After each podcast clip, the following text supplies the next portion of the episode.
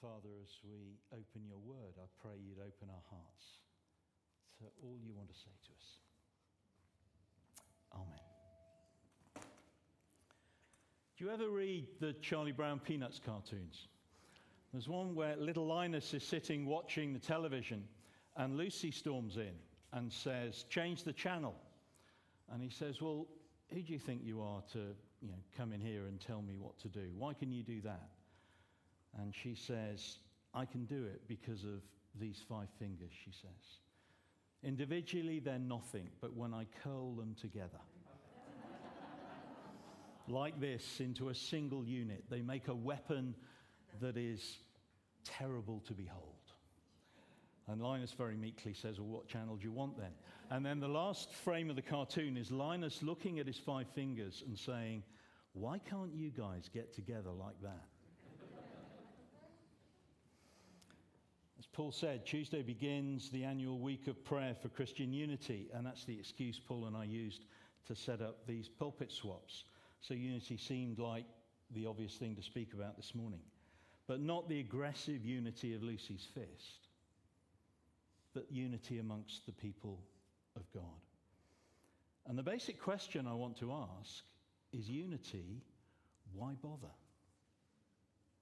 Can't we just get on with serving in our own church or sometimes even our own little patch of our own church and just pray for the other people now and again, the seven days a year or whatever? There's a story about a group arriving in heaven and they're getting the guided tour from St. Peter. And as they, they go past this big tall wall, and there's wonderful singing on the other side. And St. Peter says, Hush, the Pentecostals are on the other side. They think they're the only ones here. And, and you can replace Pentecostals for Anglicans, Baptists, Free Church, Roman Catholic, whatever you want. The truth is that our history of Christian unity is sort of tinged with, well, I suppose that lot are Christian, but we're God's favorites. We do things the way God wants them done. And my claim is that not only can we, but we must do better than that. But why? Why bother? So I'm going to speak on, on four little headings, really. First, we'll explore the importance of unity. Why does the Bible seem to bang on about it so much? Secondly, we'll look at what unity might look like. Third, the impact of unity, what happens if we have it. And finally, how do you bring it about? So we'll start with the importance of unity. Imagine people are sorting through the papers of the late Billy Graham, and they come across his prayer diary, and in it is a prayer that he has prayed for you specifically for the last decade of his life and for your ministry. And they come across this and they think, well, we'd like to send it on. So they send you a copy of this prayer and say, Billy Graham, for the last decade of his life, prayed for your ministry with this prayer. How would you feel? Honored, probably. Well, in John's Gospel, chapter 17, we've got something better than that. Here's a prayer that the Lord Himself prayed for us. Remember, this is just hours, maybe minutes before Jesus' arrest and trial. He knows what's coming. So he's only doing the very vital things. He's prayed for himself that he may glorify God. He's prayed for the apostles that they will be protected from Satan. And now John records Jesus prays for us. So we're in John chapter 17 from verse 20. Remember, these are Jesus' words. My prayer is not for them alone. He's referring to the apostles there. My prayer is not for them alone. I pray also for those who will believe in me through their message, that all of them may be one. Father, just as you are in me and I am in you, may they also be in us, so that the world may believe that you have sent me. I've given them the glory that you gave me, that they may be one as we are one, I in them and you in me, so that they may be brought to complete unity. then the world will know that you sent me and have loved them, even as you've loved me. And in my church, when we read the scriptures, we make it clear by saying, This is the word of the Lord. Thanks be to God. So Jesus prays for those who will believe in him because of the apostles' message. It's a prayer of Jesus for us. And what did he ask for? For health, for wealth, for gifts of evangelism, for growth in numbers? No, none of that. He prayed that we may be one with the Father and the Son, and that we may be one with each other. That we may have unity. To use St. Paul's favorite description of a Christian, that we may be in Christ. Now, it's pretty obvious, really. If we're in Christ, as the picture's going to show you, why would we think it's okay to create disunity within Him? Inside a fellowship or between fellowships, or wider than that? And Jesus saw this as so important that it's the thing John records him praying for right at the end. In a sense, you could call it Jesus' dying wish for his church. And isn't that a wish, a prayer that we would want to take seriously? That our unity in Him creates our unity with each other. Then he explains why it matters so much. Verse 23 says, As we're united with each other and united in Him, so the world will understand who Jesus is that our unity will show the world God's love for them, how Jesus was sent by the Father. So, according to Jesus, that is what our unity will achieve. How much more important do you want it to get? The effectiveness of Jesus' continuing ministry on earth through his church is, according to Jesus, dependent not only on our unity with God, but our unity with each other. Where there is disunity, it's not only a sad thing, it not only grieves the heart of God, it inhibits the growth of his kingdom rule.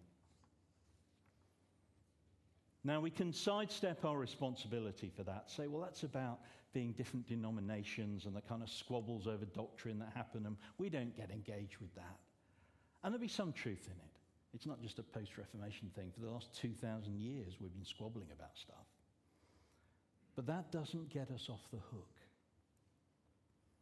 Because the place where unity really matters is not just in synods and top level meetings, doctrinal discussions. Where it really matters is here within local fellowships and between local fellowships. And each one of us has to take responsibility for that seriously. Literally, for the sake of the gospel, according to Jesus. Unity matters. It's important with a capital I. So, secondly, what will unity look like? Well, of course, it doesn't look like uniformity. God has not made us all the same in our giftings, in our temperaments. St. Paul's one body with many parts analogy doesn't just work within fellowships, it works across the church. And we certainly won't always agree on everything.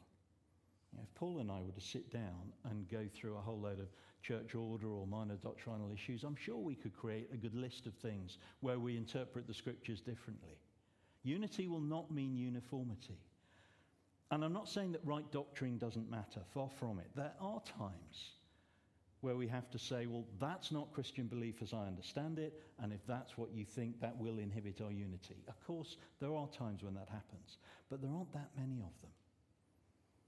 I think they're really for core issues, things that affect salvation or maybe our own personhood. But I've realized over the years, often to my own astonishment, that Jesus seems willing to bless people who are different from me. Who'd have known?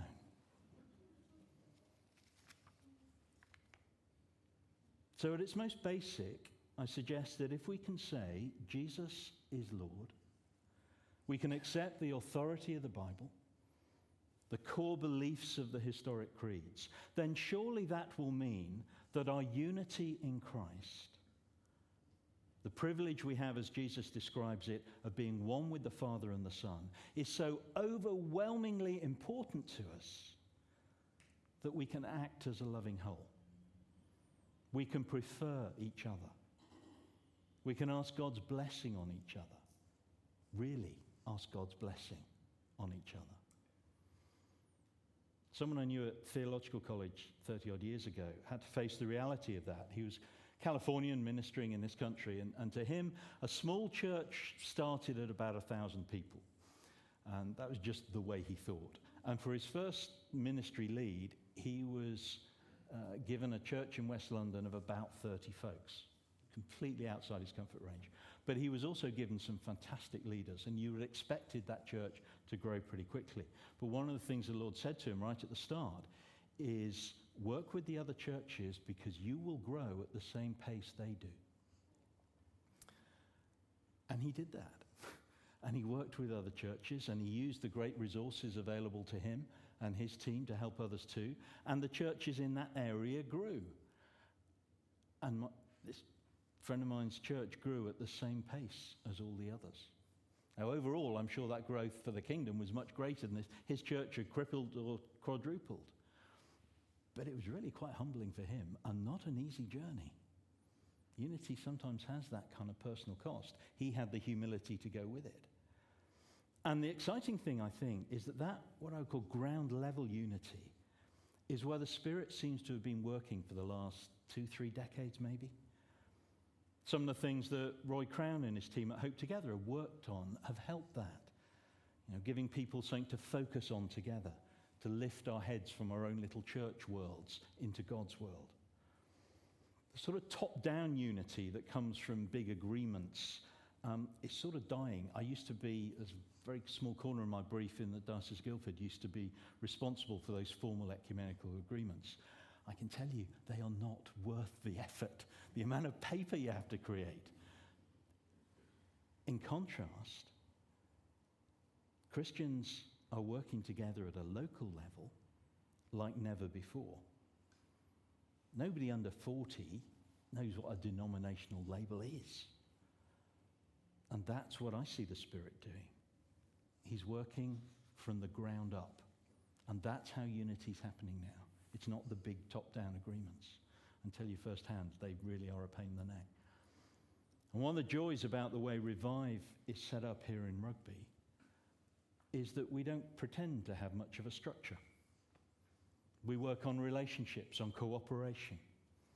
It is much messier than having a nice constitution. But isn't the kingdom of God usually like that? So, what will unity look like? Well, frankly, it will often look pretty messy. But it will surely look like Christians not trying to build our own little kingdoms, but in love and trust and humility, preferring each other for the sake of God's kingdom rule. Thirdly, the impact. What's the impact of seeing this unity that Jesus prays for? Well, according to the Bible, it's startling. Paul quoted this at the start of the service. Psalm 133 that where there is unity, the Lord bestows his blessing, even life forevermore. And you will have read that prayer many times, probably said amen to it many times. But have we really taken it to heart? Because in the spiritual dynamics of the kingdom of God, as the kingdom breaks into this world, the biblical witness is that there seems to be something really important about Christians acting as one people that enables the Spirit to work with power. Unity is to be treasured, it's to be nurtured, it's to be worked at because we have an enemy who wants to disrupt it. many of you know that Jane and I currently lead a church that's gone through huge disruption over the last decade. Some of you witnessed it firsthand.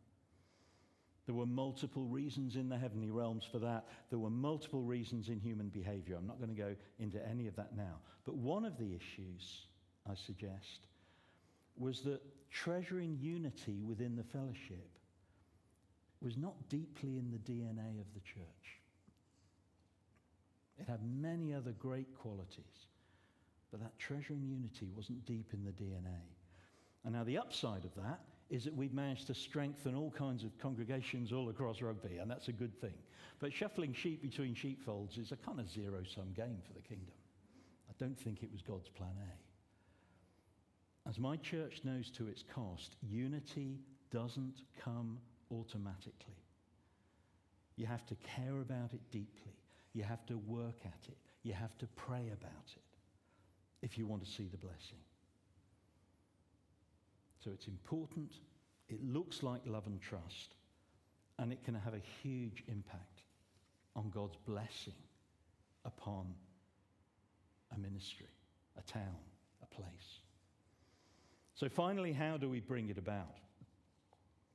Well, there is a lovely long history of churches working together in this town, for which I, as someone coming in, am hugely grateful. But how do we build on that? How do we look to a deeper unity than we've ever known? And at the heart of that answer, I suggest, is love. As St. Peter and St. John repeatedly said to the church, love, real love, must be at the heart of our relationships within a church and therefore between church fellowships too. It's not rocket science, is it? St. Peter put it this way Above all, love each other deeply because love covers over a multitude of sins. And people will sin against you. Even here, in a lovely fellowship like this, it will happen. In relating between Christian communities, we will mess up. If we were perfect, we wouldn't need a Savior. But even more often than people sinning, and, and in the prayers earlier, I think I had an echo of this, people will inadvertently do things that upset you. It will happen. Not deliberately, it's just about being in community. And we have a choice about how we react to those situations. St. Paul's advice to the church in Colossae was bear with each other and forgive whatever grievances you may have against one another Forgive as the Lord forgave you. For the times you sinned against, for the times you just irritated because someone did something inadvertently that's wound you up. And as we take that advice on board, as we let God's love touch us and overflow to others, as we can bear with the people who irritate us, as we can forgive those who sin against us, so something can, special can happen both within and between churches. Going to illustrate that for you with a couple of balls. Two balls, red one, a black one. When things go wrong in churches and between Christians, between churches, it's like we drop the ball. And if we've not developed that deep unity, that deep care for unity that Christ calls us to, this is what will happen. For those who can't see, that's what's happened to your ball. It's just brittle. Sorry to cleaning team. But if we develop those sort of robust relationships that care about unity, that love and bear with each other, when we drop things and they go wrong, it bounces back. And if we can meet that with repentance and, and love and relationship building again, we can bounce back higher than we started. We need to be churches that are like this, not the brittle ones. Because we will drop things and we will mess up at times. We don't keep unity by pussyfooting around and being afraid to disagree with one another. Paul's been in meetings with me. He knows I tend to say what I think. Um, in the hope that if I'm wrong, somebody can tell me I'm wrong and I can get it better. We need to be honest and not be afraid to disagree with one another, but do it with such love that when we disagree, we can keep our unity because it matters to so much. Another way we can keep unity is realizing we need one another. We need people who are different from ourselves if we're to be God's whole, his whole balanced community across Rugby. And that requires humility. You know, pride's that kind of close belief, closed belief that we're right, that our way of doing things is God's way. It's the destroyer of unity. Humility builds it. So, across the Revived Network, as Paul said, we've identified that a lot of us are new and we've got to invest in the relationship building, particularly between leaders, but wider than that. You know, we don't really need meetings and plans, we need parties. and we're starting to do that. He's encouraging it. And it helps to have people like Ian and Chris with Youth for Christ in the way their ministry cuts across the town, provides a source of unity. It helps to have things like Hope For that are born out of our unity. Activities can help, but real unity comes from attitudes, not activities. The activities are a bit of the fruit. Christian unity is not about just sharing activities, though that may happen. It starts with attitudes of love and of trust towards each other. Because the truth is very simple, and here's your one line sermon that will make you wonder why did he give me the previous 20 minutes? Jesus thinks there's only one church, and he's in charge of it. Our job is just to get with the program, to accept the importance of unity, that it's Jesus' prayer for his church to realize the amazing impact of unity and the blessing that God can bestow. And to choose to be a people who initiate unity. Through the way we love each other, the way we react when we're irritated or sinned against, and through choosing humility and ruthlessly putting to death the pride in us that, let's be honest, is in every one of us that knows we've got it a bit more God's way than the others. And if those things continue to grow as part of who we are as the church in Rugby, I think the truth is there will be no limit as to what God could do amongst us. Shall we pray?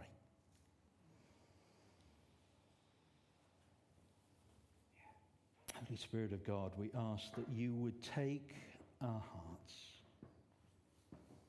so fill them with love for our brothers and sisters around this town that Jesus' body can be whole and can be at peace, that the world may see who he is